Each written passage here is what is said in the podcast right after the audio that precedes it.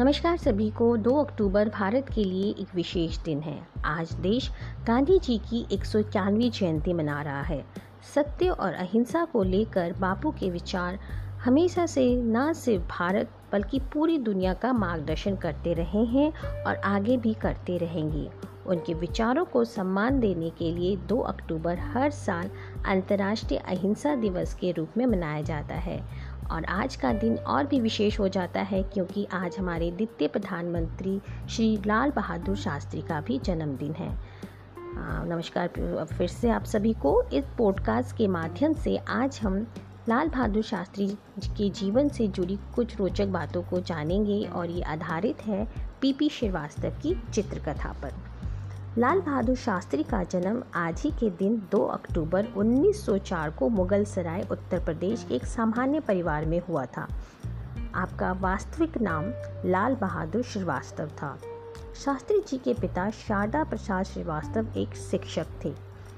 लाल बहादुर शास्त्री की शिक्षा हरीश चंद्र उच्च विश्वविद्यालय, काशी विद्यापीठ में हुई। आपने स्नाकोत्तर की परीक्षा उत्तीर्ण करने के पश्चात शास्त्री की उपाधि से आपको सम्मानित किया गया। शास्त्री जब सत्रह, मात्र सत्रह वर्ष के थे, तब महात्मा गांधी ने युवाओं को सरकारी स्कूलों, कॉलेजों, दफ्तरों, दरबारों से बाहर आकर आज़ादी के लिए सब कुछ निछावर करने का आह्वान किया। तब शास्त्री जी ने भी अपना स्कूल छोड़ दिया। हालाँकि उनकी माता और रिश्तेदारों ने उन्हें ऐसा ना करने का सुझाव दिया, पर वो अपने फैसले पर अटल रहे। लाल बहादुर शास्त्री को असहयोग आंदोलन के दौरान गिरफ़्तार भी किया गया पर कम उम्र के कारण उन्हें बाद में छोड़ दिया गया।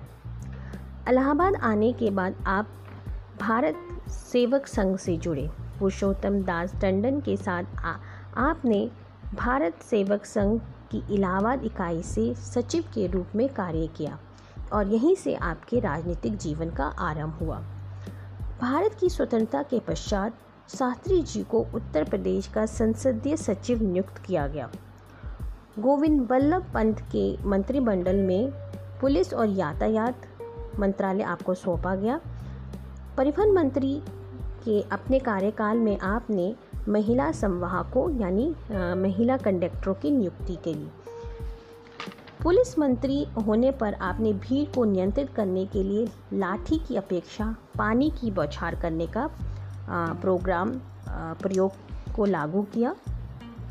उन्नीस सौ इक्यावन में जवाहरलाल नेहरू के नेतृत्व में आप अखिल भारतीय कांग्रेस कमेटी के महासचिव नियुक्त किए गए। उन्नीस सत्तावन और उन्नीस सौ बासठ के चुनावों में कांग्रेस को भारी बहुमत से विजय का श्रेय आपके अथक प्रयासों को ही दिया जाता है। शास्त्री जी की प्रतिभा और निष्ठा को देखते हुए भारत के प्रथम प्रधानमंत्री जवाहरलाल नेहरू की मृत्यु के पश्चात कांग्रेस पार्टी ने 1964 में लाल बहादुर शास्त्री को प्रधानमंत्री पद का उत्तरदायित्व सौंपा। आपने जून 1964 को भारत के द्वितीय प्रधानमंत्री के पद का, का पद ग्रहण किया। प्रधानमंत्री लाल बहादुर शास्त्री ने 26 जनवरी 1965 को देश के जवानों और किसानों को अपने कर्म और निष्ठा के प्रति सुदृढ़ रहने और देश को खाद्य के क्षेत्र में आत्मनिर्भर बनाने के उद्देश्य से जय जवान, जय किसान का नारा दिया। यह नारा आज भी भारतवर्ष में लोकप्रिय है। पाकिस्तान के साथ 1965 में हुए युद्ध के दौरान उन्होंने सफलतापूर्वक देश का नेतृत्व किया। आज़ादी से पहले उन्होंने स्वतंत्रता आंदोलन में भी महत्वपूर्ण भूमिका निभाई। उन्होंने बड़ी सादगी, ईमानदारी के साथ अपना जीवन जिया और सभी देशवासियों के लिए वो एक प्रेरणा स्रोत बने रहे।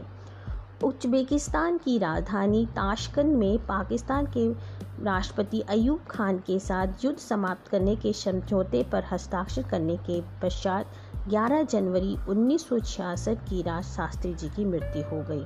आपकी सादगी, देशभक्ति, ईमानदारी के लिए आपको मरणोपरांत भारत रत्न से सम्मानित किया गया। तो ये थे लाल बहादुर शास्त्री की सादगी भरे जीवन से जुड़ी कुछ रोचक बातें। अगले अंक में आपसे फिर मुलाकात होगी किसी अन्य विभूति के प्रेरणादायक जीवन के साथ। नमस्कार।